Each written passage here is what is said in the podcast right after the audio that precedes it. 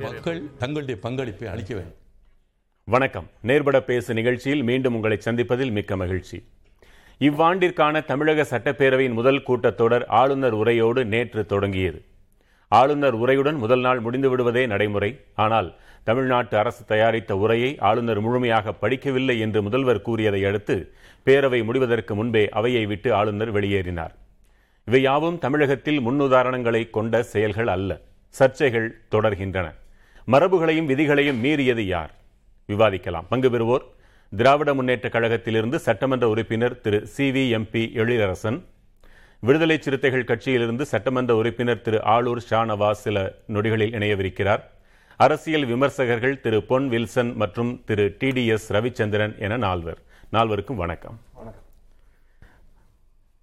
ஒரு மரபு மீறல் அல்லது விதி மீறல் இந்த இரண்டுக்கும் மாபெரும் வித்தியாசம் உண்டு. விதி என்பது கட்டாயம் கடைபிடிக்கப்பட வேண்டியது. மரபு என்பது அது சார்ந்த மனிதர்களை பொறுத்து அது மலினப்படுவதும் மேன்மைப்படுவதும் சம்பந்தப்பட்ட மனிதர்களை பொறுத்தது அது. இந்த இரண்டில் எதை நீங்கள் விரும்புகிறீர்கள்? மரபு பெரிதா விதி பெரிதா? எது எவ்வளவு காக்கப்பட்டிருக்கிறது என்பது முதல் கேள்வி. சுருக்கமாக பதில் சொல்லணும். எழிலரசன்.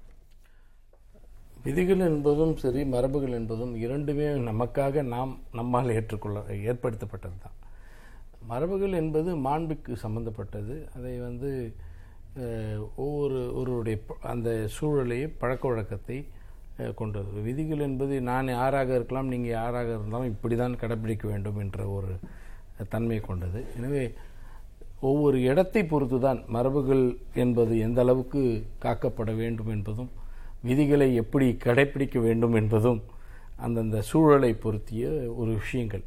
நீங்கள் நட இந்த அவையினுடைய விவகாரங்கள் மட்டுமல்ல நீதிமன்றத்திலேயே கூட பார்த்தீங்கன்னா பேசுகிற பொழுது பார்த்தீங்கன்னா சில விஷயங்கள் சட்டத்தின்படி என்று சொன்னாலும் சிலது மரபுகள் சார்ந்த சில விஷயங்களும் இருக்குன்றதுலாம் வேறு.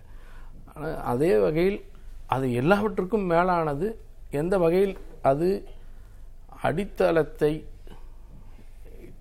விட்டு விலகாமல் இருக்கிறது என்பது தான் முக்கியம். ரொம்ப எந்த எந்த நோக்கத்திற்காக அல்லது எந்த கட்டமைப்பை சார்ந்து என்பதை பொறுத்து தான் இது. என்றால் ஒரு சட்டமன்றத்தில் மரபுகளை விதிகளுக்கு நிகராக கொள்ளலாமா? மரபுகள் தேவைப்படுகிறது. ஏனென்றால் சில நேரங்களில் வந்து அது ஒரு முன்னோட்ட முன்னோடிகளால் வகுத்து தந்திருக்கக்கூடிய ஏனென்றால் அது சட்டமன்றம். அதான் சொல்றேன். இல்ல சட்டமன்றத்தில் விதிகளுக்கான தன்மைகள் அதிகம் இருக்கிறது. மரபை மீறிவிட்டோம் என்பதற்காக ஒருவர் மீது நடவடிக்கை எடுக்க முடியாது. ஆனால் ச விதிகளை மீறியதாக ஒருவர் மீது நடவடிக்கை எடுக்க இதை பொறுத்தவரை மரபுகள் என்பது எதை காட்டுகிறது என்றால் நமக்கு முன்னோடிகள் வகுத்து தந்திருக்கக்கூடிய பாதை. எனவே அதை சில நேரங்களில் விலகி செல்லாமல் இருப்பதும் அவசியமான விஷயங்களில் அதை கட்டுப்பாடோடு கொண்டு செல்வதற்காகத்தான் மரபுகள் கடைபிடிக்கப்படுகிறது பொன் வில்சன் உங்க கருத்து? இது இப்போ நீங்கள் அதுதான் அந்த மரபு பற்றி பேசும்பொழுது மரபு என்பது விதிகளுக்கு கட்டுப்படாதது சட்டம் சட்டத்திற்கு உட்படாதது. விதிகளுக்கோ சட்டத்திற்கோ உட்படாத விஷயங்களை நாம் மரபுன்னு சொல்கிறோம் விதின்றது ஒரு குறிப்பிட்ட இடத்திற்கு ஒரு குறிப்பிட்ட அமைப்புக்குள்ளே இருக்கிறது விதி. சட்டம்ன்றது ஒரு நாட்டிற்கோ இல்லை ஒரு மாநிலத்திற்கோ இன்றைக்கி இன்னைக்கு டாக்டர் அம்பேத்கர் வகுத்து கொடுத்தது. மிகவும் ப்ரிஸ்கிரைப்டாக இருக்கிறது வந்து வி- சட்டம். அதற்கு அடுத்தது விதி அதுக்கு அடுத்தது மரபு. மரபு என்பதே என்னென்னா அது விலகி செல்லக்கூடியது தான் மரபுக்கு தண்டனை கிடையாது. ஆனால் விதிகளுக்கோ சட்டத்திற்கோ மீறினால் தண்டனை உண்டு அப்படின்றது நம்ம பார்க்குறோம். இப்போ மரபுன்ற போது இப்போ சட்டமன்றம் தான் நம்ம குறிப்பாக இன்றைக்கி பேசுகிறோம் ப்ரிஸ்கிரைப்டாக அதான் கவர்னர்கிட்ட இருக்கிற பிரச்சனை. கவர்னருக்கும் ஒரு தேர்ந்தெடுக்கப்பட்ட மக்களால் தேர்ந்தெடுக்கப்பட்ட ஆட்சிக்கும் எ- முரண்பாடு இருக்கக்கூடாது. ஏதோ ஒரு சில பேஸ் விஷயத்தில் அடிப்படை விஷயத்துக்குள்ள முறப்பாடு இருக்கலாம். ஏன்னா அவங்க மத்திய ஆட்சியின் ரெப்ரசன்டேட்டிவ் இவங்க மக்களால் தேர்ந்தெடுக்கப்பட்ட ரெப்ரசன்டேட்டிவ் ஆனால் மொத்தத்திலையும் முரண்பாடு இருப்பது ஆரோக்கியமான ஒரு மாநிலத்தின் வளர்ச்சிக்கு நல்லது கிடையாது அப்படின்றது தான் அரசியலாக இரண்டு பக்கமும் பார்க்கக்கூடாது அப்படின்றது தான் வெளியே பேசுனதுக்கு இப்போ சட்டமன்றத்தில் நடந்ததுக்கு நேற்று நடந்த விஷயங்களுக்கு காரணம் வந்து அதனுடைய மூல காரணம் வெளியே நம்ம கவர்னர் நடந்துகிட்டதுக்காக நடத்தப்பட்டதான்றத ஒரு யோசனையாக இருக்குது. எப்படின்னா வெளியே அவர் பேசும்பொழுது தமிழ்நாடு அதை தமிழகம்னு சொன்னால் it it may be appropriate அப்படின்றார் அவர். அது இன்னும் பொருத்தமாக இருக்கும்ன்ற மாதிரி சொல்கிறார் அவர் எதுக்காக அப்படி சொன்னார் அப்படின்னா அவர் சொன்ன காரணங்கள் வேண்டுமானால் அது ஏற்புடையதாக இருக்கலாம். ஆனால் அதற்காக இது பதில் என்று அவர் முடிவு செய்யக்கூடாது. ஏன்னால் தமிழ்நாடுன்ற பேர் வாங்குறதுக்காக சக்கரலிங்கார் எவ்வளவு எழுபத்தாறு நாள் போராடி உயிர் நீத்தார். அதற்கு பிறகு அண்ணா எப்படி தனிநபர் மசோதாவை கொண்டு வந்தார் பாராளுமன்றத்தில் அது அன்றைக்கு மெஜாரிட்டியாக இருந்த காங்கிரஸால் தோற்கடிக்கப்பட்டது. அதற்கு பிறகு வந்து அந்த தமிழ்நாடு மசோதாவை நீங்கள் வந்து இதை மாத்துறதால உங்களுக்கு என்ன ஆதாயம் கேட்கும்போது அவர் சொன்னார் நீங்கள் வந்து பார்லிமெண்ட் இருந்த லோக்சபான்ற மாத்துறதால என்ன ஆதாயம் உங்களுக்கு? அதே மாதிரி கவுன்சில் ஆஃப் ஸ்டேட்ஸ்ன்றத ராஜ்யசபான்னு மாத்துறதால உங்களுக்கு என்ன ஆதாயம்? இ- இந்த மாதிரி பிரசிடென்ட் அப்படின்றத நீங்கள் ஜனாதிபதி அப்படின்றதால என்ன ராஷ்டிரபதின்றதால என்ன அந்த மன திருப்தி எங்களுக்கு இதனால அப்படின்னாரு. அதனால தமிழ்நாடுனாலே ஏதோ தனி நாடு அப்படின்ற பேர் கிடையாது. ஏன்னா எல்லா மாநிலத்துக்கும் அந்த நாடுன்ற பேர் இருக்குது. நிறைய மாநிலத்து இருக்குது. உத்தரப்பிரதேசம் மத்திய பிரதேசம் இமாச்சல பிரதேசம் கர்நாடகா மகாராஷ்டிரா எல்லாமே வந்து ராஷ்டிரா நாடு. அந்த பேர் தவறான ஒரு ஆனால் ஆளுநர் காரணம் சொன்ன காரணம் ஏற்படுகிறது ஆளுநர் சொன்ன காரணங்கள் என்னன்னா அவர் சொன்னது வந்து சில தலைவர்கள் சில அமைப்புகள் தமிழ்நாடு என்ற பெயரை வைத்தே இது தனி நாடு போல பிரித்தாளும் சூழ்ச்சியோடு பேச ஆரம்பித்திருக்கிறார்கள். பேசுகிறார்கள். அப்படின்ற காரணத்தை சொன்னாரு.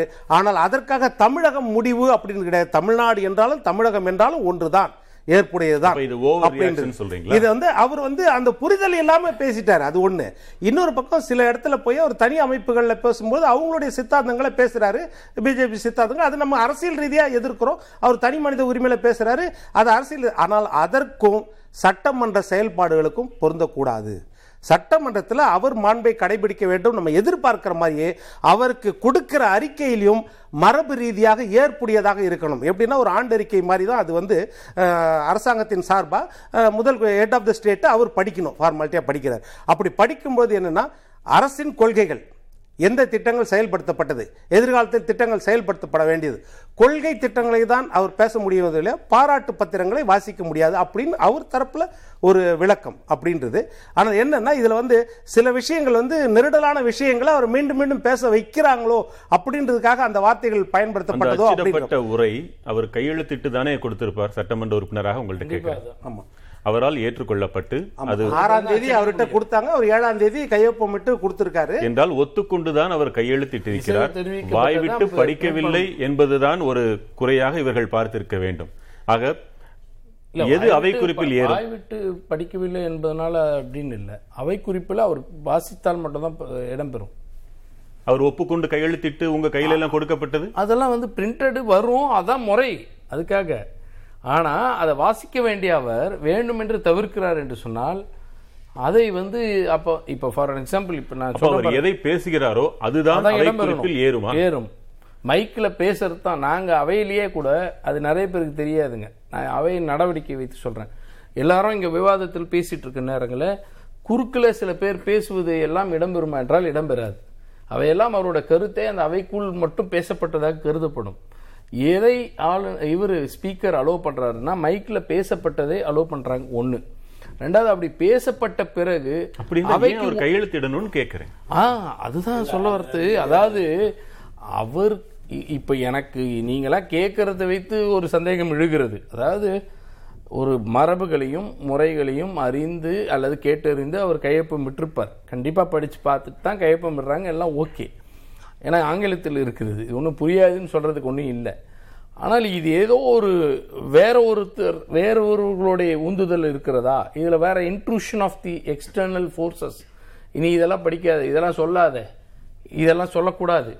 அப்படின்னு ஏதோ அரசியல் செய்வதற்காக உருவாக்கப்பட்ட ஒரு சூழலாக ஒன்று நான் பார்க்குறேன். இதுவரையிலும் நான் பார்க்காத இன்னொரு கோணத்தையும் நான் பார்க்க வேண்டி இருக்கிறது. நீங்கள் கேட்டதுனால இப்போ தான் இந்த இன்ஸ்டண்ட்டில் தோன்றுறது. முன்னாள் அதாவது இந்த ஆளுநரை தொடங்குவதற்கு முன்னால் கூட எல்லோராலும் நம்பப்பட்டது என்னவென்றால் அதிமுகவினர் அவையில் உட்கார மாட்டார்கள். அதிமுகவினர்கள் புறக்கணிப்பார்கள். ஏற்கனவே அவங்க அந்த தலைவர் துணை எதிர்க்கட்சி தலைவர் எதிர்க்கட்சி துணைத் தலைவர் பிரச்சனைகள் இருக்கிறது. யாரை இங்கே உட்கார வைக்கிறதுன்னு பிரச்சனைகள். எனவே அவர்கள் புறக்கணிக்க இருக்கிறார்கள் என்றுதான் சொல்லப்பட்டது. காலை வரையிலும் காவல்துறை உளவுத்துறையினுடைய விவரங்கள் கூட அப்படிதான் பேசப்பட்டு கொண்டிருந்தது. அதனால தான் முதலமைச்சர் கூட முதலமைச்சரில் எங்கள் குரடெல்லாம் என்ன சொன்னாங்க யார் வெளியில் போனாலும் நீங்கள் அமைதி காக்கணும். அதை பற்றிலாம் ஒன்றும் இல்லை. அவங்க எதிர்க்கட்சி அவங்க புறக்கணிக்கிறாங்கன்னா அதை அவங்க செஞ்சுட்டு போட்டோம். நீங்கள் எதுவும் எதிர்த்து குரல் கொடுக்காதீங்க. இது நார்மல் டேட்டில் நடக்கிற அஃபேர் இல்லை. ரெகுலர் செஷனில் நடக்கிற டிபேட்டில் இல்லை இது. ஆளுநர் உரை சார்ந்து அவங்க போகும்போது அதை எதையும் நீங்கள் இன்டர்ஃபியர் ஆகாதீங்கன்னு தான் எங்களுக்கு சொன்னாங்க. ஆனால் எங்களோட ஆச்சரியம் அவர்கள் அமர்ந்து கொண்டிருந்தார்கள். மற்ற கட்சிகள் புறக்கணித்தது. உங்கள் கூட்டணி கட்சிகள். கூட்டணி கட்சிகள். அதுவே உங்களுடைய எண்ணத்தை அவங்க வந்து. அவர்கள் வாயிலாக தெரிவித்துக் கொண்டீர்களாங்கிறது ஒரு கேள்வி. எங்களுக்கு என்ன பயம் என்ன? நாங்களே தெரிவிக்கிறதுக்கு. அதெல்லாம் ஒண்ணும் கிடையாதுங்க. அந்த கதையெல்லாம் நாங்களே இல்ல. அதாவது நாங்க தான் நாங்க எதை தெரிவிக்கணுமோ அதை தெரிவிச்சிட்டோம். இவர்கள் போய் அவர்கள் உட்கார்ந்ததில் இப்பொழுது ஏற்படுற சந்தேகம் என்னவென்றால் மரபை காத்தார்கள் என்று கொள்ள கிடையாது.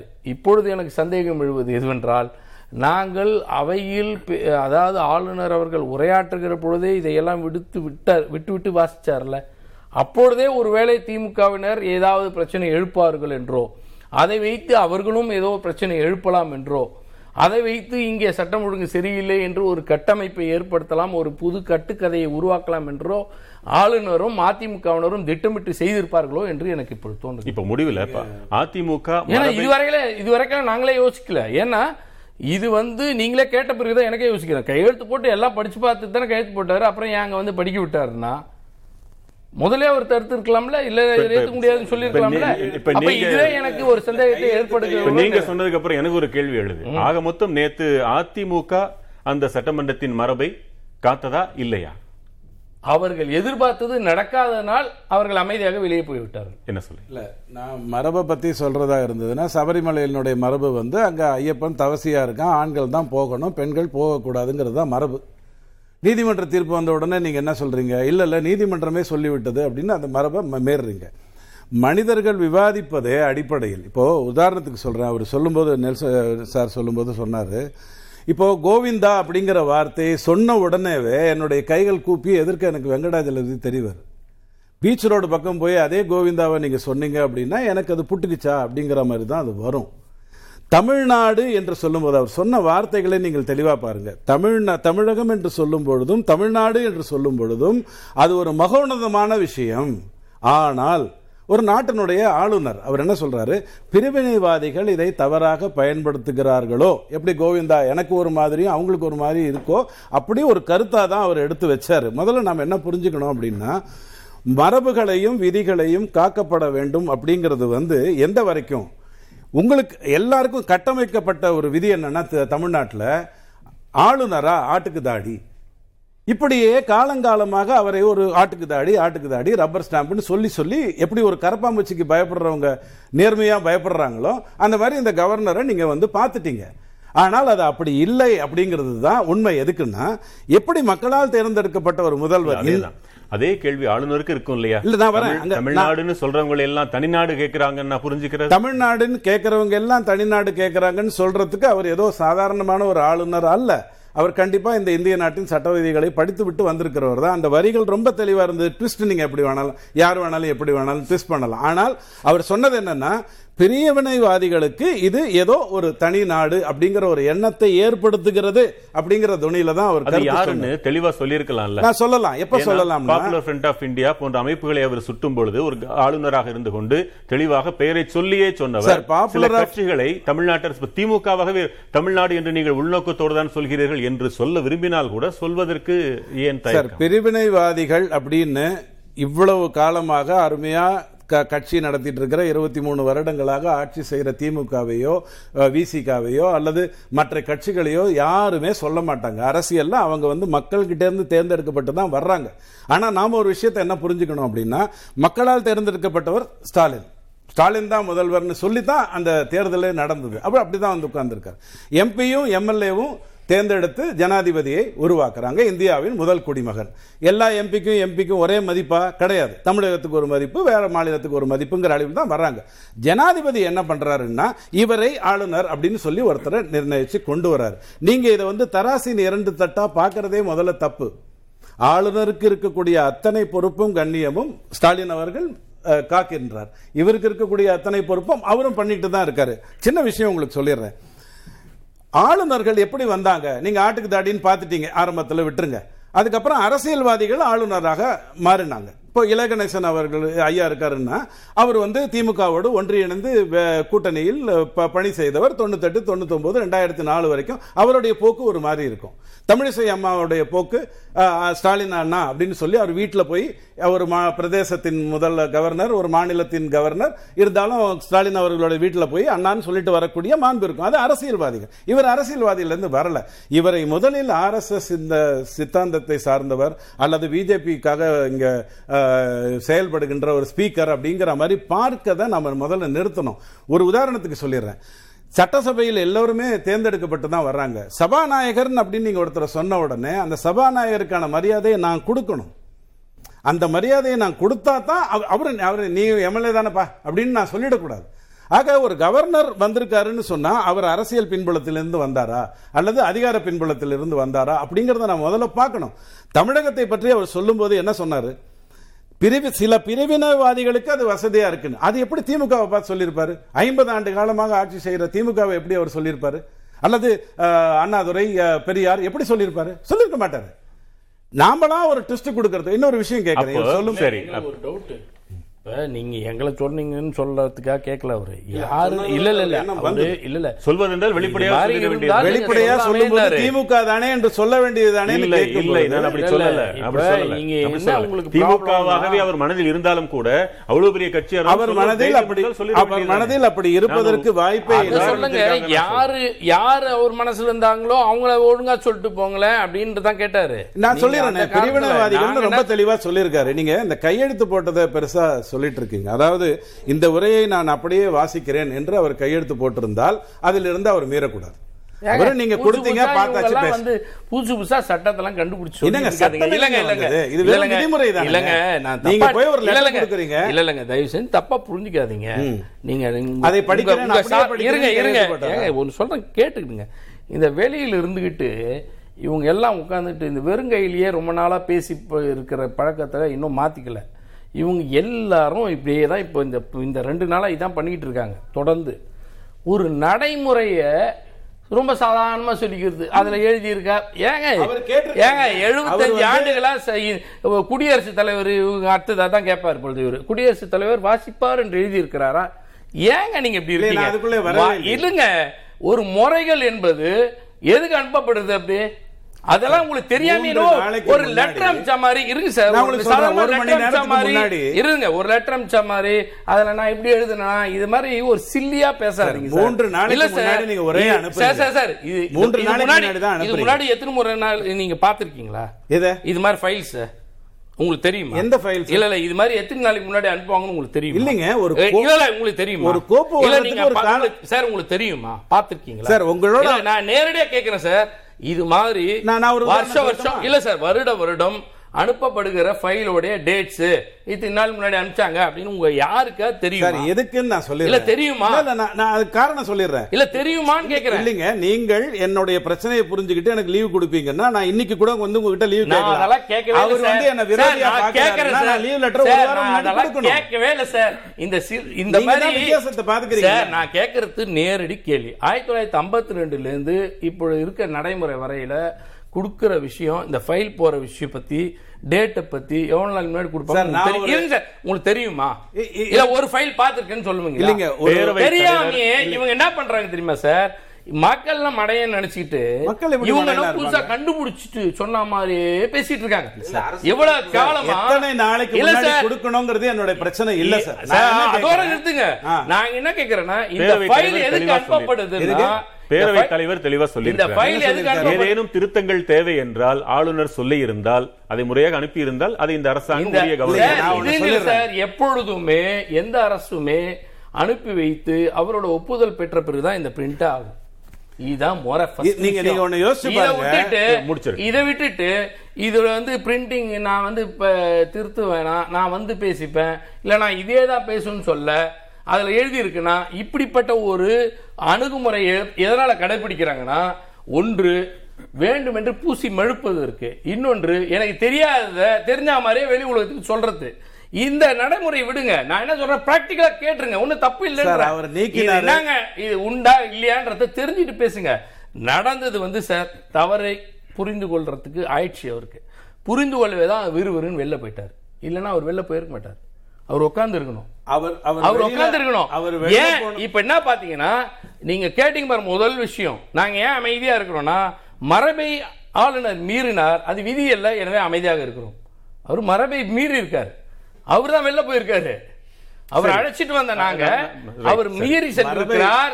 ஆனால் அது விதிக்கு உட்பட்டதல்ல அமைதி காத்திருக்க வேண்டிய ஆளுநர் வெளியே சட்டமன்றத்திலாவது சென்றிருக்கிறார். நான் தர்க்க ரீதியாகவே கேட்கிறேன் நீங்கள் மரபை மீறியதாக அவரை சொல்றீங்க. ஏன்னா உள்ளதை படிக்கவில்லை வேண்டுமென்றே விட்டு விட்டார் மரபு மீறல் என்று வாதத்திற்கு வைத்துக் கொண்டால் அதற்கு அடுத்து நீங்கள் செய்ததும் அதற்கு எதிர்வினை என்று கொண்டாலும் கூட இதுவும் மரபு மீறல் தானே இறுதி வரை நான் ஆளுநர் சென்றாலும் சரி? இன்றைய அவை இத்தோடு சார். முடிக்கப்படும். சார் அவர் மட்டும் மீறலாமா? கெஸ்டா கூப்பிட்டு இது ஒண்ணு காசி தமிழ் சங்கமம் நடத்துற நிகழ்ச்சி இல்லை இது. எங்க மக்களுடைய எங்களுக்கு கொடுத்திருக்க மேண்டேட் எங்களுக்கு எந்த பொறுப்பை எங்கள்கிட்ட மக்கள் கொடுத்திருக்கிறாளோ அதை ஆற்றுவதற்கான அவை அது. அந்த அவைக்குள். அந்த அவைக்குள் எங்களுக்கான ஒரே எங்களுக்கு என்ன கடமை கொடுக்கப்பட்டிருக்கிறதோ அது யார் செய்தாலும் அதை சரியாக செய்வதற்குத்தான் கொடுக்கப்பட்டிருக்கு. ஆளுநர் அவர்கள் செய்து விட்டார் என்பதற்காக அதை அப்படியே அனுமதிப்பதற்காக அல்ல. ஏனென்றால் ரெண்டு விஷயம் இருக்கு. ஆளுநர் ஒப்புதல் தந்த உரையைத்தான் இங்கே அச்சிடப்பட்டிருக்குது முதல் விஷயம். அவர் படிக்க தொடங்கும் போதே உங்கள் கூட்டணி கட்சி அவர்களைத்தான் கேட்க வேண்டும் என்று சொல்வீர்கள். டெஃபினட்டா ஆளூர் ஷானவாஸ் அடுத்து இணையும் பொழுது நான் அவரிடமும் கேட்கிறேன். அவர்கள் எழுந்து அப்படி குரல் எழுப்பியது ஆளுநர் பேசும்போது கூடவே பேசிக் கொண்டிருந்த அது மரபு மீறலா? இல்லையா? இல்லைங்க அது மீறல். அதெல்லாம் வந்து அவங்களோட இதுக்கு முன்னாடியே நடந்திருக்குல்ல? ஏன் அதிமுக கூட தான் பண்ணிருக்குல்ல வெளிநடப்பு செய்ததும் நடந்திருக்கிறது இதுவும் நடந்திருக்கிறது. வெளிநட- ஏன் அதிமுகவும் செய்திருக்கு? எனக்கு- அதிமுக செய்திருக்கு. ஒரே ஒரு விஷயம் மட்டும் அவர் ஒரு வேற மாடுலேஷன்ல சொல்லணும். யாரோ ஒரு சீஃப் கெஸ்ட கூட்டிட்டு வந்து அவர் ஏதோ பேசுவாரு அப்படின்னா அவர் தப்பா பேசிட்டாருன்னா நீங்க கோவப்படலாம். நீங்கள் அழைத்து வந்திருக்கிறது மாநிலத்தின் ஆளுநரை. ஆளுநர் தான் உரையை நிகழ்த்த வேண்டும். நான் என்ன ஆமா. கேக்குறேன்? நீங்க அப்புறம் அததாங்க சார் சொல்றேன். நான் ஒரு விஷயம் அவர். இவர் கேட்டதுக்கு தான் சார் சொல்றேன் நானு. ஒரு விஷயம் அவர். அழைக்கப்பட்டதும் அவர் வந்து பேசியதும் நாங்கள் எந்த மாறுபட்ட கருத்தும் இல்லையே. நாங்க இல்லையே, தானே நீங்க தான் அழைத்தோம். அவை குறிப்பில இருந்து நீக்கிட்டீங்களே டெஃபினட்டா அதுக்கு தான் எங்களுக்கு உரிமையை கொடுத்திருக்கு எப்படி? ஏன்னா இது அரசு சார்? சார் செல்லுமா செல்லாதா போய் கோர்ட்ல போயிட்டு வாங்களேன் யார் போறா போ சொல்லுங்க ஒரே ஒரு பிரச்சனை யார் போ? போறாங்க போ சொல்லுங்க ஆளுநரே போ சொல்லுங்க ஆளுநருக்கு நான் சார், பிரச்சனை என்ன நான் challenge பண்றேன் சார் அரசு. சார்பாக- இவர் போ சொல்லுங்க இல்லைங்க, நான் போக போறது இல்ல. அவரை போ. சொல்லுங்க நான் எப்படி போவேன்னு எப்படி. நீக்கப்படும்னு கேட்க முடியாது இது நீக்குவதற்கான ஆளுநருக்காக பேசுவதற்கு-. ஏனென்றால் அது ஒரு அரசினுடைய கொள்கை விளக்க புக்கு புத்தகம். இந்த அரசு இதை தான் செய்து கொண்டிருக்குது. இது இதோட பாதை. இனி இந்த அடுத்த வரக்கூடிய ஆண்டிற்கான பாதையை இப்படி அமைத்திருக்கிறோம் என்று சொல்வதற்கான புத்தகம் தான் இது. அந்த விதியை அதை படிப்பதற்கு தான் ஆளுநர் வருகிறார். நீங்க சொன்னீங்க முதல்ல பேசுனதுதான் ஏறும் அப்படின்னு. ஆனாலும் விதி தளர்த்தப்பட்டு அவர் பேசாமல் இருந்த அவர் கையெழுத்து மட்டும் போட்டு போட்டிருக்காரு. கையெழுத்து மட்டும் இல்ல அச்சடிக்கப்பட்டு சரி. அது முழுமையாக இப்ப ஏறி. ஆக இதை முழுக்க அவர் படித்ததாக பொருள். கரெக்ட் ஒப்புக்கொண்டாலும் ஒப்புக்கொள்ளாவிட்டாலும் அவர் படித்ததாக தெளிவா சொல்லிட்டீங்க. ஒரே ஒரு ஒரே- வரி தெளிவா சொல்லிட்டீங்க. மரபை மீறுவதற்கு ஒரு வரையில முடிச்சிடுறேன். ஏற்பதற்கும் ஒத்துக்கொள்வதற்கும் வித்தியாசம் இருக்கு. கையெழுத்து ஏற்றுக்கொள்ளப்பட்டது. என்கிட்ட வந்தது நான் கையெழுத்து போட்டு கொடுத்துட்டேன். ஒத்துக்கொண்டேனா இல்லையாங்கிறது தான் இங்க கேள்வி. அப்போ நான் எங்க வரேன்? சார் இது. இல்ல நான் அதாவது கையெழுத்து போடுற இல்ல. கையெழுத்து போட்டது எனக்கு எதுக்குன்னு தெரியாது. சார் ஒண்ணு தெரியுமா படிப்பறிவு இல்லாத சார்? படிப்பறிவு இல்லாத ஒருத்தர் படிப்பறிவே எனக்கு ஒண்ணும் கிடையாதுன்னு சொல்ற ஒருத்தர் எழுதிவிட்டு அதுல என்ன எழுதிருந்து எனக்கு தெரியாதுன்னு நீதிமன்றத்தில் சொல்லலாம். எடுக்க முடியாது. நீதிமன்றத்தில் சொல்லலாம். கிடையாது. என்ன கையெழுத்து போட்டேன்னு தெரியாது. கிடையாது. கிடையாது சார் இவர் சொல்ற நீதிமன்றத்தில் சொல்லலாம். இவர் வழக்கறிஞரா இல்ல வேறு என்ன வழி முன்னாடி முன்னாடி எவிடன்ஸ் ஆக்ட பத்தி தெரியுமா அவருக்கு? ஏங்க எவிடன்ஸ் ஆக்ட? பத்தி தெரியுமா சார் கொஞ்சம் சொல்லுங்க. இல்ல, நான் is சொல்றேன். என்ன. சொல்றேன்? எனக்கு ஒண்ணு- மரபை பற்றி தான் நம்ம பேசிட்டு இருக்கிறோம். மரபுன்றது அதாவது இப்போ ஆளுக்கு தன்மைக்கு ஏற்ற மாதிரி மாறுபடும்ன்றது மரபு. இப்போ மரபில் நம்ம பேசும்போது மக்களை தேடி மருத்துவம் இந்த தமிழக அரசு சிறப்பாக செயல்படுகிறது அவர் சொன்னார். அதே மாதிரி அண்ணா மறுமலர்ச்சி திட்டத்தை பற்றி பாராட்டுறாரு. செஸ் ஒலிம்பியாடில் தமிழ்நாடு மிகச்சிறப்பாக கையாண்டது அந்த விளையாட்டை சொல்கிறாரு அதே மாதிரி பள்ளிகளில் ஒரு லட்சத்தி பதினைந்தாயிரம் பள்ளி மாணவர்களுக்கு காலை உணவு கொடுக்கப்படுகிறது தமிழ்நாட்டு அரசாங்கத்தால். இது வந்து இந்தியாவிற்கே முன்மாதிரியாக இருக்கிறது இதையும். பேசுறாரு. இல்ல இதெல்லாம் பேசிட்டு இதெல்லாம் சொல்லும்போது என்னன்னா இதெல்லாம் அரசு எழுதி கொடுத்தது தான் அதை அவர் படிக்கிறாரு. படிச்சுட்டு வரும்போது முரண்பாடான விஷயங்களை கூட அவர் பேசினார். எப்படின்னா நீட் விஷயத்தில் என்ன சொல்றாரு? நீட் வந்து என்ன சொல்றாங்கன்னா மாநில உரிமையை பறிப்பதாக இந்த அரசு கருதுகிறது அதையும் சொல்லிட்டு கிராமப்புற மாணவர்களுக்கு வாய்ப்பு மறுக்கப்படுகிறது. இடஒதுக்கீடு. இட- இடஒதுக்கீடு மறுக்கப்படுகிறது இந்த அஹ், மருத்துவக் கல்லூரியில் மருத்துவப் பள்ளியில். அதனால இதை எதிர்த்து நாங்கள் அது தீர்மானம் நிறைவேற்றி அனுப்பி ஜனாதிபதி ஒப்புதலுக்காக அனுப்பி இருக்கிறோம் அதையும் படிக்கிறார் முரண்பாடு. அடுத்து என்ன சொல்றாரு? ஏழ்மை நிலையில் உள்ள உயர் ஜாதி வகுப்பினருக்கு பத்து சதவீத இடஒதுக்கீடு. அதையும் எதிர்த்து சொல்றாரு அவருங்க பேசுறாரு எழுதி கொடுத்ததை. எப்படி பேசுறாரு அதுல சொல்றாரு இது வந்து சமூக நீதிக்கு எதிரானது அப்படின்னு தமிழக அரசு கருதுகிறது. இதையும் பேசுறாரு. இதையெல்லாம் இதையெல்லாம் பேசுறவர் எப்படின்னா அந்த திராவிட மாடல்ன்ற வார்த்தையும் அமைதியின் சொர்க்கமாக தமிழ்நாடு திகழ்கிறது என்ற இந்த இரண்டு வார்த்தையும் இரண்டாவது பக்கத்திலையும் மூன்றாவது பக்கத்திலையும் நாற்பத்தி ஆறாவது பக்கத்திலையும் நாற்பத்தி ஏழாவது பக்கத்திலையும் இதோட நீட்சிகள் இது இது சம்பந்தமானது பேராகிராஃபை மொத்தமா அவாய்ட் பண்றாரு. ரெண்டாவது பக்கத்துல பதினஞ்சு வரி சம்பந்தம் இல்ல, இல்ல இல்ல, சொல்லி. இல்ல, திராவிட மாடல் ஆட்சி. சொல்றீங்க சமூக இது சொல்றீங்க என்னது அமைதி, அமைதி பூங்காவை. இந்த சமூக நீதி அப்புறம் இந்த சு- இல்ல, அது- அது- சுதந்திர அதுதான் சொல்லிட்டு வரேன் இல்ல, நான். இதெல்லாம் வந்து சொல்லி முடிச்சிடுறேன். இல்ல, கொஞ்சம் சொல்லி முடிச்சிடுறேன். பத்திய இல்ல இல்ல சொல்லி முடிச்சிடுறேன். ஒருவேளை இப்போ இல்ல, பெரியாரு அண்ணா.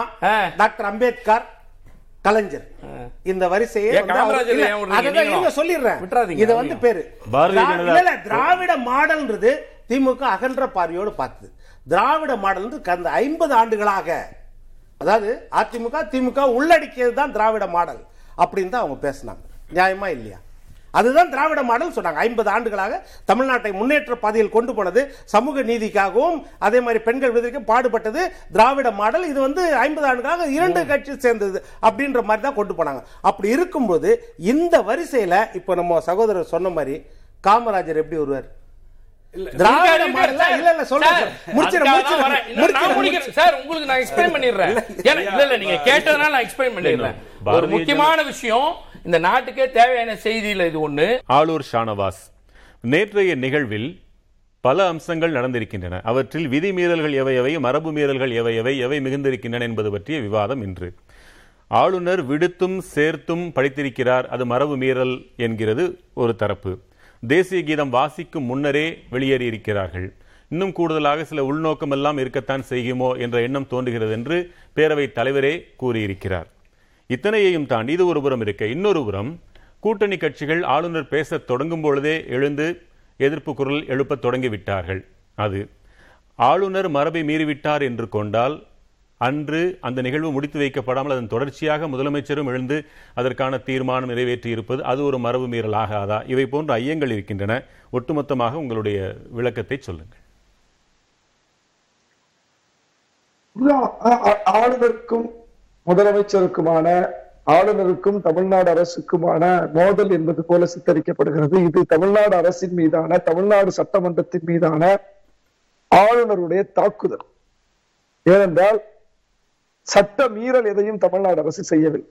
அரசியலமைப்பு சட்டத்துக்கு புறம்பாக ஏதாவது தீர்மானத்தை நிறைவேற்றி அரசியலமைப்பு சட்டத்துக்கு மாற்றமாக ஏதாவது மசோதாவை நிறைவேற்றி அதை வந்து ஆளுநருடைய ஒப்புதலுக்கு அனுப்பல. சட்டப்படி தீர்மானங்களை மசோதாக்களை நிறைவேற்றி ஆளுநருடைய ஒப்புதலுக்கு அனுப்புறோம். சட்ட நெறிமுறைகளை கடைபிடித்து அனுப்புறோம்.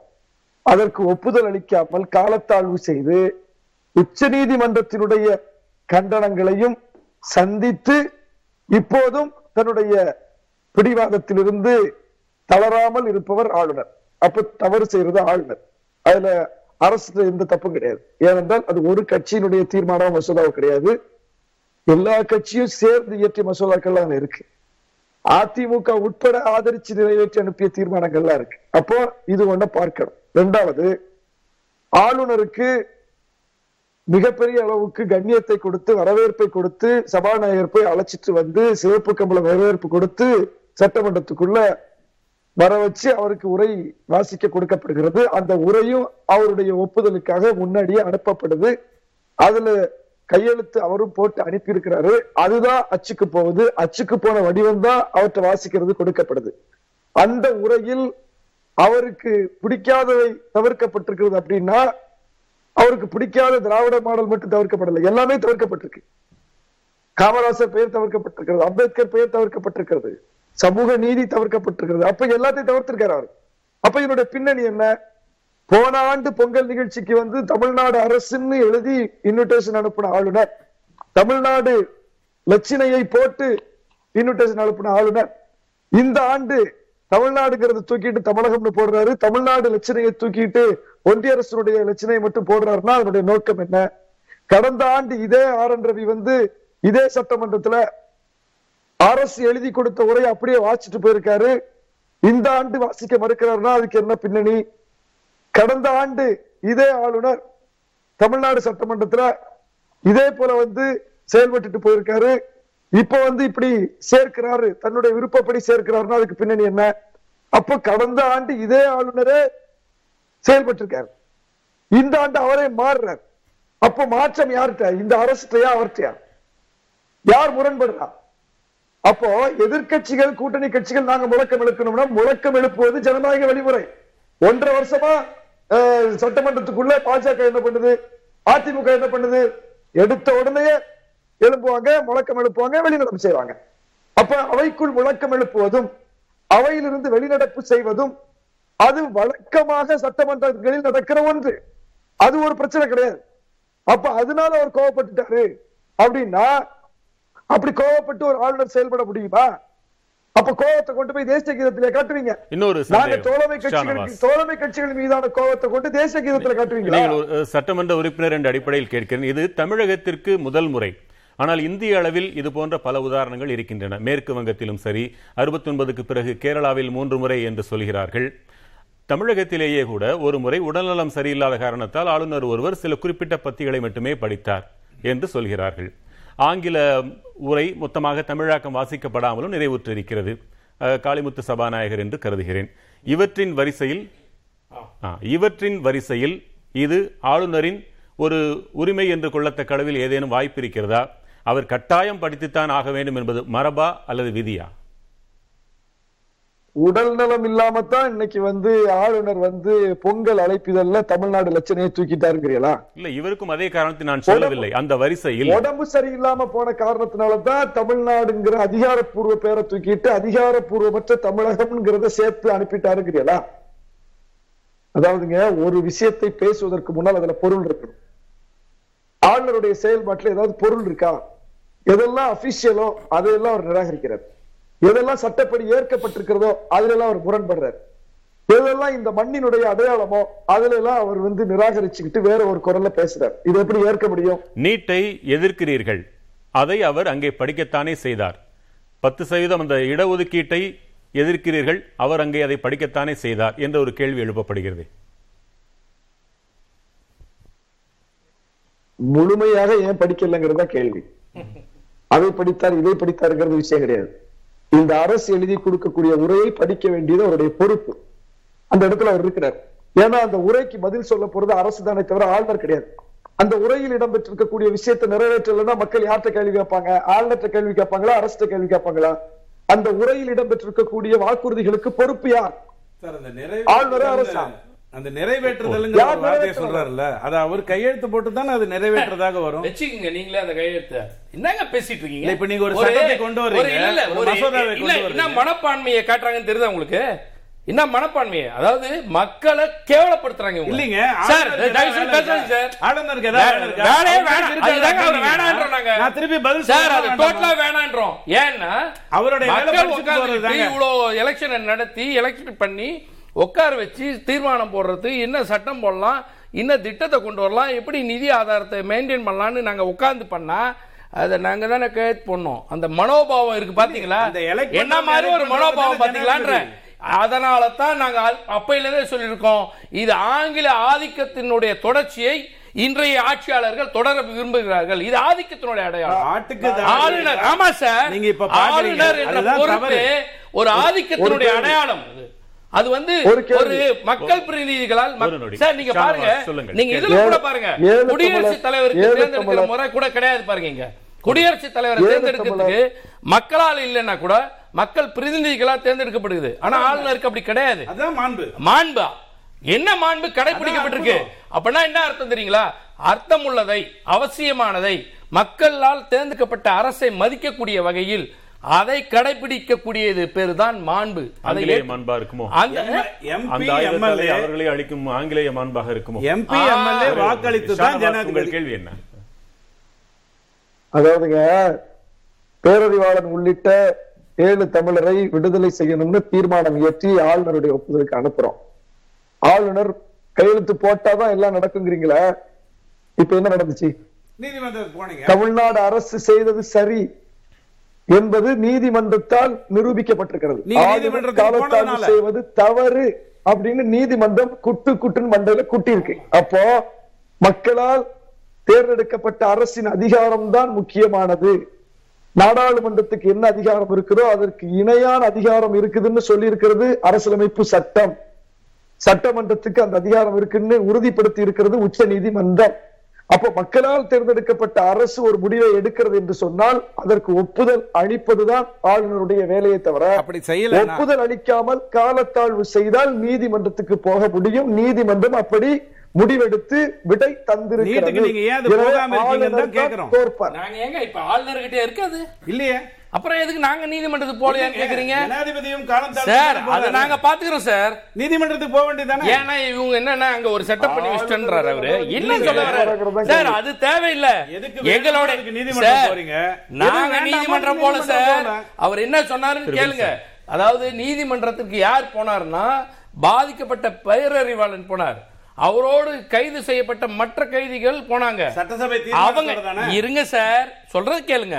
நீங்க போங்க நீங்க போங்கன்றீங்களா நாங்க ஏன் போக வேண்டிய நிலைமையில இருக்கோம்? இருங்க சார். அவங்க நீங்க அதை நிறைவேற்றலன்றதுக்காக தான் போனாங்க. அதுல என்ன சொல்லப்பட்ட சரத்து என்பதை பார்க்கணும் இவரு. அதாவது என்னன்னா ஆளுநர் என்பவர் தனிப்பட்ட முறையில் இயங்குவதற்கான பொறுப்பல்ல. இல்ல. It is on the aid of the advice of the council of ministers சொல்லியிருக்காங்க. ஒரு அமைச்சரவை எடுக்கிற முடிவுகளை அந்த அட்வைஸின் படி நடந்து கொள்ள வேண்டியவர் ஆளுநர் என்று சொல்லப்பட்டிருக்கு. இங்கே கூப்பிட்டு ஒரு தீர்மானம் நாங்கள் போட்டு நிறைவேற்றி அனுப்புகிறோம் என்றால் அதை நீங்கள் அனுப்புங்கன்றாங்க. அவங்க என்ன சொல்றாங்க? அவர் செய்யல அதை.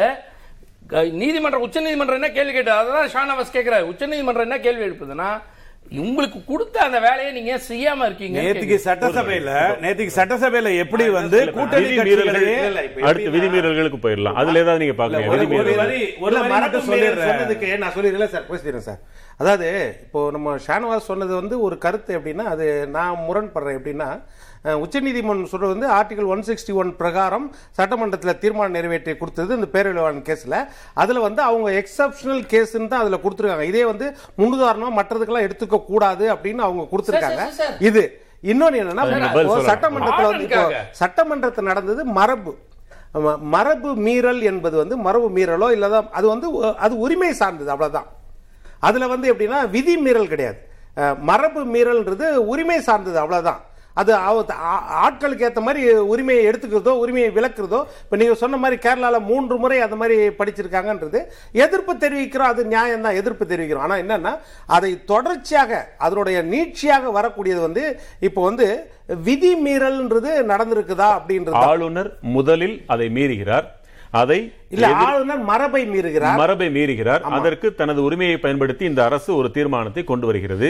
ஆனால் அதன் பின்பு இன்று சட்டமன்ற உறுப்பினர்கள் கூட்டத்தில் ஆளுநரை எதிர்த்து இதை மீண்டும் நினைவூட்டக்கூடாது தேவையில்லாமல் பதாகைகள் வைக்கக்கூடாது என்றெல்லாம் மரபை காக்கத்தானே செய்யறாங்க மரபை மீறுவதற்கு முன்னாடியே சட்டமன்ற உறுப்பினர்கள் கூட்டணி கட்சியின் அதாவது ஆளுங்கட்சியின் கூட்டணி உறுப்பினர்கள் பெரும்பாலும் மற்றும் பாட்டாளி மக்கள் கட்சி.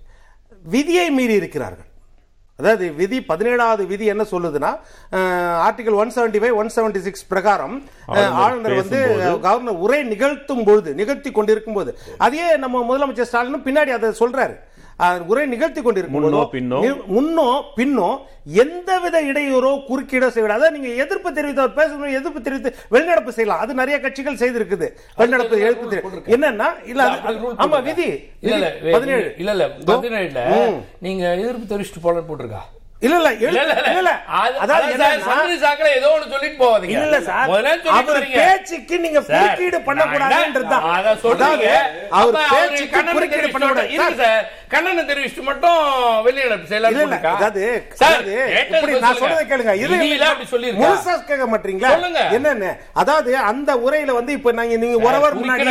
அரை மணி நேரம் முன்னாடி கால் மணி நேரம் முன்னாடி அப்படி எல்லாம் போடலாம் அதுல. என்ன இருக்குது அவர் பேச்சுக்கு நீங்க குறுக்கீடு செய்து இடையூறு செய்யக்கூடாது ஆமாம். அப்படின்றதுதான் நம்ம முதலமைச்சரும் அடுத்தது படிக்கிறார். அது நாங்க இடையூறு செய்யக்கூடாதுன்றதுக்காகத்தான் அவர் அவர் வந்து நம்ம கண்ணியத்தை காப்பாற்றுறதுக்காக நிறைவு செய்யற வரைக்கும் அமைதியாக இருந்தோம்னு சொல்றாரு இல்ல.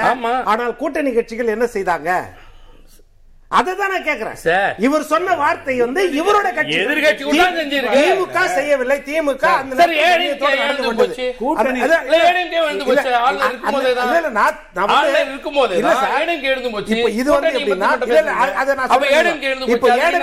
போகும்போது என்னன்னா அதற்கு பிறகு என்ன ஆகுதுன்னா? இதற்கு பிறகு இல்ல கூட்டம் இல்ல சார் சார். ஆளுநர் பேசிட்டாரு. அதேதான் முடிச்ச பிறகுதான் எம்எல்ஏ தலைவர் பேசுறாரு சிஎம் பேச முடியாதுங்கிறது தானங்க மேட்ரு ஏங்க இல்ல, விதி- முடிச்சிருங்க. அதெல்லாம் கிடையாது. ஒழுங்கா தானே தளர்த்தின்னு சொல்லி கேட்கறதுக்கு தான் விதி இல்ல. தளர்த்தி. வில்சன் முடிச்சிருக்கு அதாவது இப்படி பேர் அதாவது இது முடிஞ்ச உடனே கூட்டத்தோட முடியணும் அதுதான் ஃபார்மாலிட்டி மரபு அப்படின்றது இந்த விதி முடிஞ்ச உடனே இந்த விதியில என்ன சொல்றாங்கன்னா பேரவையின் ஒழுங்கிற்கு பெருத்த கூறு விளைப்பதாகும் இப்படி இருந்தால் அடுத்த நாள் நிகழும் கூட்டத்தில் பேரவைத் தலைவரால் தக்க நடவடிக்கை எடுக்கப்படும் அப்படின்ற விதி இருக்குது அப்படின்றது இந்த விதி வந்து அங்க மீறப்பட்டிருக்குது நம்ம பார்த்தோம். எடுத்த உடனே அவர் தமிழ்ல பேசிட்டு இருக்கும் போதே வந்து அந்த விதி. பேரவைத் தலைவரின் கைகளில் முடிவாக இருக்கும். அவர் என்ன முடிவெடுக்கிறாரோ அது அது ஆமா பேரவைத் தலைவருக்கு அது உரிமை. ஆனா இன்னொரு வாய்ப்பு என்னன்னா நான் எதுக்காக சொன்னா இப்போ. இல்ல முதலமைச்சர் பேசுனதை நான் எப்படி சொல்றேன்னா இப்போ இவர்கள் வந்து மக்களால் தேர்ந்தெடுக்கப்பட்டவர்கள். மக்கள் தேர்ந்தெடுத்தவர்கள் உரிமை அதிகம். ஆளுநரை வைத்துக் கொண்டு ஆளுநரை விமர்சிப்பதற்கு அந்த இடத்துல வந்து ஆளுநர் வந்து அவர் மக்கள் இல்ல மக்களால். தேர்ந்தெடுக்கப்பட்டவர் கிடையாது என்ன? அவருக்கு பதில் சொல்ல வந்து வாய்ப்பு கிடையாது அந்த தீர்மானம் நிறைவேற்றும் போது.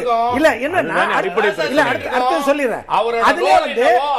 அதுலயே அதுலயே பதினைந்தாவது விதி என்ன சொல்லுதுன்னா அந்த பதினைந்தாவது விதியில நன்றி தெரிவிக்கும் தீர்மானத்துல நீங்க எது வேணாலும் விமர்சனம் பண்ணிக்கலாம் அவருடைய அறிக்கையை குறித்து கடைசியா ஆளுங்கட்சியோ எதிர்கட்சியோ எவ்வளவு விமர்சனம். பண்ணிக்கலாம்? அதற்கு பதில் சொல்வதற்கு அவருக்கு ஒரு வாய்ப்பு இருக்கிறது. அந்த பதில வந்து அவர் அனுப்புவாராம். அந்த விதி பதினைந்துல இருக்குது. சட்டமன்ற. விதி பதினைந்துல. அந்த பதிலை அவர் அனுப்புவார். அந்த அனுப்பும். பொழுது கூட்டத்தொடர் இல்லைன்னா கூட்டணி கட்சியினர் விதி மீறியிருக்காங்கன்னு சொல்றீங்க. அதை தெரிந்தே விதி மீறி இருக்கிறோம். சபாநாயகர் நடவடிக்கை எடுத்தால் ஏற்றுக்கொள்கிறோம் என்று அவர்கள் சொல்வதாக இருந்தால் உங்கள் வாதத்திற்கு பதில் ஆளூர் ஷானவாஸ். இப்ப விதிகள் பற்றி பேசும்பொழுது நீங்கள் எழுந்து தமிழக உரிமை தமிழகம் தமிழ்நாடு என்ற அடிப்படையிலோ ஏதோ ஒன்றை சொல்லி நீங்கள் அதை வீறு கொண்டு எழும்பொழுது ஆளுங்கட்சி சும்மா இருக்கிறதே. ஏன் அவர்களுக்கு பதிலாக நீங்கள் எழுந்தீர்கள் என்ற ஒரு கேள்வி எழுகிறது. அதை நான் அவரிடம் நான் கேட்கத்தான் போகிறேன். அந்த சட்டப்படி விதிமீறல் என்று பொன் வில்சன் சொன்னாரே அது தெரிந்துதான் செய்யப்பட்டதா? அதாவதுங்க அந்த சட்டமன்றத்தில் இயற்றப்பட்ட தீர்மானங்களை அந்த சட்டமன்றத்தில் இயற்றப்பட்ட மசோதாக்களை காலில் போட்டு மிதித்துக் கொண்டு அதே சட்டமன்றத்துக்குள் அவர் உரையாற்ற வருகிறார். எனவே அந்த சட்டமன்றத்துக்குள் அவர் உரையாற்றக்கூடிய தார்மீகத்தை இழந்து விட்டார் என்பது எங்களுடைய நிலைப்பாடு. அதனால் நாங்கள் அவர் வரும்போது எதிர்ப்பு தெரிவிக்கிறோம். எதிர்ப்பு தெரிவிப்பது என்பது ஜனநாயகத்தில் அனுமதிக்கப்பட்ட ஒரு வடிவம். எனவே அந்த வடிவத்தில் நின்று கொண்டு எங்களுடைய எதிர்ப்பை தெரிவித்து விட்டு நாங்கள் வெளிநடப்பு செய்து விட்டோம் அதிகபட்சம் அஞ்சு நிமிஷம் எட்டு நிமிஷம் கூட நீடிக்கல அவ்வளவுதான். வெளிநடப்பு செஞ்சிட்டோம். வெளிநடப்பு செய்வதும் எங்களுடைய உரிமை. அதனால அது விதிக்கு முரணாக இருந்தால் சபாநாயகர் நடவடிக்கை எடுப்பாரு. நடவடிக்கை எடுத்தால் ஏற்றுக்கொள்ள நாங்க தயாரா இருக்கோம். இதுல என்ன பிரச்சனை? இங்கே ஆளுநர் தன்னுடைய கடமையை சரியாக செய்தாராங்கிறதும் பிரச்சனை. இப்ப நாங்க கூட்டணி கட்சி பாமக எந்த கட்சி? பாமக வெளிநடப்பு செஞ்சாங்களா இல்லையா? பாமக எந்த கட்சி? அவங்க இன்னும் என்டிஏல தான் இருக்காங்க. தேசிய ஜனநாயக கூட்டணியில் தான் இருக்கிறார்கள் அவர்கள். அப்போ இத நம்ம பார்க்கணும். அதிமுக தேசிய கீதம் பாடி முறைப்படி அவை முடிக்கப்பட முன்னரே அதிமுக வெளிநடப்பு பண்ணாங்களா அதுக்கு என்ன அது இப்ப சரியான விஷயமா? சபாநாயகர் எந்திரிச்சு முதலமைச்சர் பேசுவார்னு சொன்ன உடனே அவங்க எந்திரிச்சு போறாங்க. கிடையாது சார்.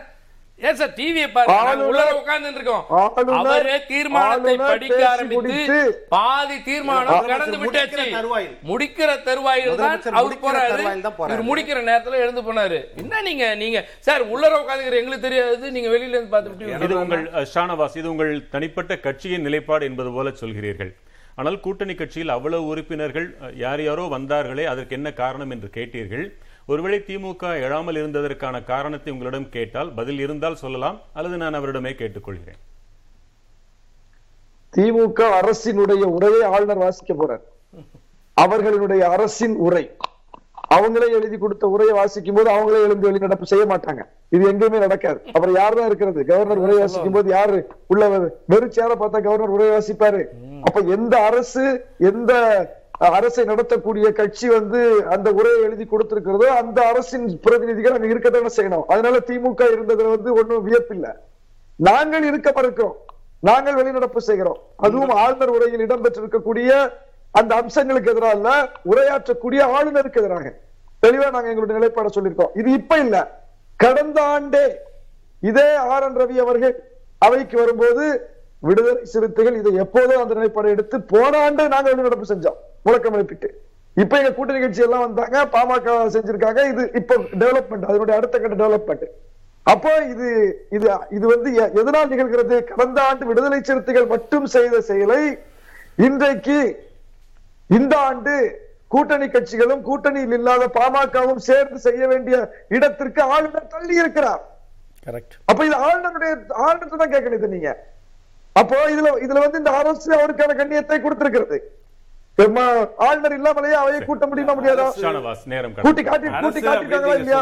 இருந்ததுன்னா தமிழக சட்டமன்றத்தில் எல்லாரும் நீ சொல்ற மாதிரி கருணாசும் ஒண்ணுதான் இவரும் ஒண்ணுதான் எல்லாரும் தனி அரசு ஒண்ணுதான் எல்லாரும் ஒண்ணுதான். அரசுன்றது வந்து எக்ஸிகியூஷன் இல்ல, இல்ல, வரேன். இல்ல இல்ல அப்போ அது அமைச்சர் மட்டும் உட்கார்ந்திருந்து முதலமைச்சரும் அமைச்சர்களும் மட்டும் உட்கார்ந்திருந்தால் கூட அங்கே அரசாங்கம் அமர்ந்திருக்கிறதுங்கிறதுனால உங்கள மாதிரி இருக்கக்கூடிய நண்பர்கள் என்ன பண்ணியிருந்திருக்கலாம் அப்படின்னு சொன்னா அந்த எதிர்ப்பு ஏன்னா இது பெரிய எதிர்ப்பு இல்லையா இவங்க சட்டமன்ற மரபுகளையோ இல்ல மரபு? இல்ல, தொடர்பு. தெரியாம நீங்க MLA ஆயிட்டு. இல்ல இல்ல நீங்க ஒரே விஷயமே தெரியாம பேசிட்டு இல்ல, இருக்க இல்ல, இல்ல, நீங்க- இது ஒரு இல்ல இவங்க என்ன இப்படி மறுதளிச்சு பேசிட முடியும். விஷயம் தெரியாம யாரும் வந்து ஒரு இடத்துல உட்கார முடியாது. சார் பேசும்போது அர்த்தமோட பேசுங்க. திரையில சில காட்சிகளை பார்த்துட்டு இருந்தீங்க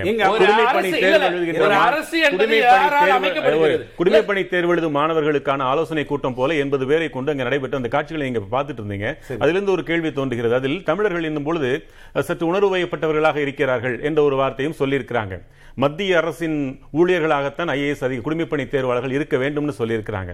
ஒரு ஒரு எப்படி செயல்பட வேண்டும் என்பது அதில் அவருக்கு மாறுபட்ட கருத்து இருக்கலாம் எதிர்ப்பு இருக்கலாம் நான் அதை கேட்கவில்லை நான் கேட்பது ஒரு குடிமைப்பணி தேர்வு எழுதுபவர்களிடம் போய் தமிழர்கள் கொஞ்சம் உணர்வு வசப்பட்டவர்களாக இருக்கிறார்கள் என்று சொல்கிறாரே குடிமைப்பணி தேர்வு எழுதி காவல்துறை அதிகாரியாக கடமையாற்றிய அவர் ஒரு மாநிலத்திற்கு ஆளுநராக இருக்கக்கூடிய அவர் நேற்று இப்படி நடந்து கொண்டாரே என்னை பொறுத்த வரைக்கும் நான் இந்த உணர்வு வயப்படுதல் அவருக்கே நேர்கிறது என்றால். அதாவது மக்கள் பிரதிநிதிகளுக்கு? விவாதம் வந்து திமுகவுக்கும் ஆளுநருக்கும் அல்லது தமிழகத்துக்கும் ஆளுநருக்குமான விவாதமாக இருந்தால் இதுக்கு நான் கண்டிப்பாக பதில் சொல்லணும். ஆனால் இந்த விவாதம் கட்டமைக்கப்பட்டிருக்கிறது வந்து மரபு மீறல் இருக்கா விதிமீறல் இருக்காங்கிறது. என்னை பொறுத்த வரைக்கும் நான் ஒரே வரியில முடிச்சிடுறேன். ஆளுநர் ஏற்றுக்கொண்டதை புத்தகத்தை வாங்கிட்டார். இதான் நீங்கள் கொடுக்க போறீங்க நான் பேச போறேன்னு வாங்கிட்டார். ஒத்துக்கொண்டதை பேசினார். ஏற்க மறுத்ததை அவருக்கு எது ஒத்துக்கொள்ள வரலையோ அதை அவர் பேசவில்லை. இது ஒரு மனித இயல்பு ஒரு அதிகாரிக்கான இயல்பு. அதுதான் நடந்திருக்கு. இதுல மரபு மீறலும் இல்லை விதி மீறலும் இல்லை. நல்லா கரெக்டா தான் சொல்லியிருக்காரு. அவர் அதிகாரியை பத்தி சொல்றாரு. ஆளுநரை பத்தி பேசல. இல்ல ஆளுநர் இல்ல, இல்ல, எல்லாரும் அதிகாரி. நான் மக்கள் சேவகன் அதனால சொல்லும்போது தப்பா எடுக்கல எங்க ஒரு மக்கள் சேவகன் தானே? மிஸ் பண்றாங்கன்றது தான் சொல்ல வரேன். ஒரு அரசு என்பது எது பெரும்பான்மை கட்சியோ அது அமைப்பது என்பதை அந்த அடித்தளத்தை அந்த அடிப்படை விஷயத்தை அவர் மறந்துறாரு அவன் அமைச்சர் உட்கார்ந்து இருந்தா எம்எல்ஏ எல்லாம் இருந்து போலாமான்னு கேக்குறாங்க பாருங்க. அது எது சாத்தியம் எது நியாயம் எது ஒரு ஒரு அவர் என்ன சொன்னாரோ? அதை தாண்டி போக வேண்டாம். அதாவது. ஒரு என்ன சொல்ல வரேன்னா இது வந்து அரசனுடைய கொள்கை அஹ், வடிவத்தை கொள்கை விஷயத்தை பேசுவதற்காக ஆளுநர் ஒப்புக்கொண்டு வந்ததை பேச மறுக்கிறார் என்பதற்கு அடிப்படை காரணம் எதுவென்றால் அவர் தன்னுடைய அதாவது ஆளுநர் என்ற பொறுப்பை தாண்டி ஆர்எஸ்எஸ் காரர் போல ஒரு பாஜகவினுடைய தலைவரைப் போல வெளி உலகத்தில் பேசத் தொடங்கிவிட்டார். பேசி பேசி அப்படியே பழகி விட்டதனுடைய விளைவு ஆளுநர் தன்னுடைய கடமையிலிருந்து மாறி இருக்கிறார் கடந்த ஆண்டு சொன்ன மாதிரி கடந்த ஆண்டு அவர் பேசுகிற பொழுது அவர் ஆளுநரே இருந்தவர் இப்பொழுது என்னவாய் மாறிவிட்டார்னா இந்த ஓராண்டு ஏன் இந்த பிரச்சனை நினைவூட்ட இப்படி நினைவூட்ட கூட கூடாதுன்னு ஏன் சொல்லணும் நீங்க? உங்க சட்டமன்ற உறுப்பினர்கள். நினைவூட்டல் இல்லை சட்டப்பேரவைக்குள்ளாக எப்பொழுதுமே ஆளுநரை பற்றிய விமர்சனங்களாக பேசிடக்கூடாது என்ற விதி இப்பொழுது இல்ல எப்பொழுதும் உண்டு. எப்பொழுதும் ஒன்று. இன்றைய இந்த சம்பவத்துக்கு இல்ல. கடந்த முறை வந்த போதும் இது போன்ற விஷயம். அதை விட முக்கியம் வாய்ந்தது கடந்த முறை அவர் நீட் தேர்வுக்காக திருப்பி அனுப்பிட்டார். அனுப்பின நான் ஒரே வாரத்திற்குள்ளாக மீண்டும் தீர்மானத்தை கொண்டு வருகிற பொழுது அப்பொழுதும் இது டைரக்டாகவே இந்த விஷயத்தை அப்பொழுதும் அவைக்குள்ளாவே சொல்லப்பட்டது என்னவென்றால் ஸ்பீக்கரே சொல்லிட்டார். இது இது வந்து கட்சிக்குன்னு சொல்றதில்ல. ஸ்பீக்கரே சொல்லிட்டாரு. என்னன்னு? ஆளுநரை பற்றி எந்த விமர்சனமும் இது தொடர்பாக ஏன்னா அப்ப பேச வழக்கமான ஒன்றுதான் சொல்றீங்க. ஆமா. இது முறை இப்ப நான் என்ன சொல்றேன்? அரசாங்கத்திற்கும் ஆளுநருக்கும் இந்த மாதிரி கருத்து வேறுபாடு இருந்தால் நான் தமிழ்நாட்டின் வளர்ச்சி திட்டங்கள் பாதிக்கப்படும். இது இந்த மாதிரி கருத்து ஆனால் என்ன நான் ஒரு அகன்ற பார்வையோடு யோசிக்கிறேன்னா திராவிட முன்னேற்ற கழகத்திட்ட ஒரு கேள்வி. அதாவது உங்களுடைய அடிநாதமே என்ன? ஆட்டுக்கு தாடியும் நாட்டுக்கு கவர்னரும் தேவையில்லைன்றது தான். ஆனால் உங்களுக்கு சந்தர்ப்பம் கிடைத்தது பதினைந்து ஆண்டுகள் மத்தியிலே மைனாரிட்டி ஆட்சியில் நீங்கள் பங்கு வகித்தீர்கள். அந்த நேரத்தில் ஆளுநருக்கு விலக்கு கோரலாம் அல்லது ஆளுநருடைய அதிகாரத்தை குறைக்கிற வகையிலாவது சட்டங்கள் சட்டங்களில் நீங்கள் திருத்தங்கள் கொண்டு வந்திருக்கலாம். அந்த வாய்ப்பை ஏன் தவற விட்டீர்கள் என்பதுதான் ஏன்னா இவர் கேட்டாரே தவிர அப்ப இவங்க எல்லாருமே இந்த சட்டப்பூர்வமா பாக்குறது இல்ல உணர்வுபூர்வமா மட்டும் பேசுறாங்க. சட்டப்பூர்வமாவும் கொஞ்சம் பார்த்தா எல்லாருக்கும் நல்லது. ஒரு பதில் என்ன இப்ப இல்ல இல்ல வச்சிருக்காங்கன்னா, இல்லங்க. அன்னைக்கு அது நடக்கல. இல்லங்க இருங்க. வரங்க. ஏங்க நான் சொல்ல வேண்டியதை நீங்க எங்க பேசுறீங்க? உங்களுக்கு அது. பழக்கமா? நாங்களாம் இல்ல அது. பழக்கமா? நாங்க சொல்றோம். அவரு என்ன கேட்டாரு. நான் என்ன சொல்றேன்னா இவருடைய எண்ணமோ இவரோட எண்ணமோ இல்ல என்னோட எண்ணமோ என்பது கருத்தாக வெளிப்படுத்துகிற வித இவருடைய எண்ணத்தை நான் தவறாக எடுத்துக்கொள்ளை செயல்படுத்துவதற்கான என்ன வழிமுறை என்பதை யோசிக்கணும். Two third majority should be there in ரெண்டு போத் இருந்தால் தான் பாஸ் பண்ண முடியும் என்பதை மறந்துவிட்டு அல்லது மறைக்கப்பட்டு அல்லது சௌகரியத்துக்காக மறந்துவிட்டு திமுகவை குற்றச்சாட்டு வச்சா நல்லா இருக்கும்ன்றதுக்காக? இல்லையா. இல்ல பொதுமக்கள் பாக்குறாங்க அவங்க கிட்ட நல்ல கேள்வி கேட்டாருன்னு ஒரு அப்படி எடுக்காதீங்க. இல்ல இல்ல. இருங்க ஏன்னா ஆயிரத்தி தொள்ளாயிரத்தி எழுபத்தி ஏழில். இல்லங்க இதுல வந்து இல்லங்க ஆமா, 77 89 பாதிக்கப்பட்ட கட்சி. டூ தேர்ட் இல்ல ஏன்னா கல்வியை வந்து இப்படிதான் வந்து எடுத்துட்டு போயிருக்கு. எதுக்கு? மாநில பட்டியல இருந்து கொண்டு போயிட்டாங்க கண்கரண்ட் நாங்க இவ்வளவு நாள் அது வேணும்னு கேக்குறோம். ஏன் மீட் எடுக்க முடியல நீங்க சொன்ன மாதிரி அந்த அவையில் நாங்கள் இடம் பாதிக்கப்பட்ட கட்சி. கவர்னரால் கலைக்கப்பட்ட கட்சி.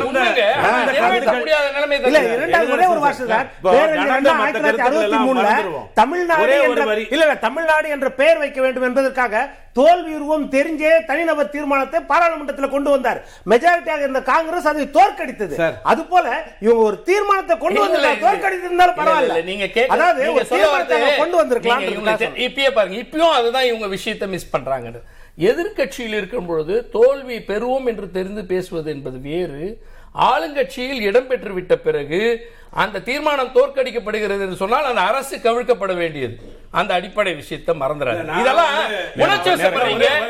நியாயமான ஒரே விட சட்டபூர்வமா எப்படி இந்த. மரபு விதிமீறல்கள்லாம் எந்த அடிநாதத்துல வர்றதுங்கிறத நான் புரிஞ்சு அவர் சொன்னதே நான் வேற மாடுலேஷன்ல சொல்ல போறேன். எதிர்க்கட்சியில் இருந்து இதே மாதிரி ஒரு சம்பவம் நடந்திருந்தால் அண்ணாவின் பெயரை பெரியாரின் பெயரை கலைஞரின் பெயரை புறந்தள்ளி விட்டாருங்கிற வார்த்தை தான் அங்க வரும். ஆனால் ஆளுங்கட்சியில உட்கார்ந்து இருக்கிறதுனால காமராஜின் பெயரை புறந்தள்ளி விட்டாருங்கிற வாதம் வருது பாருங்க. இந்த ஆட்டிடியூட் தான் இல்ல, இல்ல, இல்ல. சொந்தக்காரர். இது இல்ல, இல்ல. காமராஜுங்கிறது? நாங்க டைரக்டா காமராஜர் சொல்லணும்ன்றதை தெளிவா கடந்துட்டோம். கல்வியினுடைய கல்வி வளர்ச்சிக்கு பெரும் பங்களித்ததில் அவரும் உண்டு என்ற காரணத்தினால் தான் இவரும் கேட்டார் இவருக்கும் சேர்த்து சொல்றேன். மு- சுந்தரவடிவேல் அவர்கள் தான். நேத்து சுந்தரவடிவேல் அவர்கள் திராவிட இயக்கத்தில் பங்கேற்றவர். அவர் அன்றைக்கு எஜுகேஷன் டிபார்ட்மெண்டோட டைரக்டரா இருந்தவர். அவர் டைரக்டா சொல்லிட்டாரு நான் பெரியாருடைய தொண்டன். நான் இந்த ஸ்கீமை கொண்டு வந்து காமராஜரிடம் கொடுத்தேன். அவர் செயல்படுத்தி இருக்கிறார். எனவே இது திராவிட இயக்க சிந்தனை என்பதனை மற்றும் ஒரு நேர்பட பேசு நிகழ்ச்சியில் மீண்டும் சந்திக்கலாம். வணக்கம். எதிர்த்து பேசிட்டு வழி வழியை தவிர மக்கள் தங்களுடைய பங்களிப்பை அளிக்க வேண்டும்.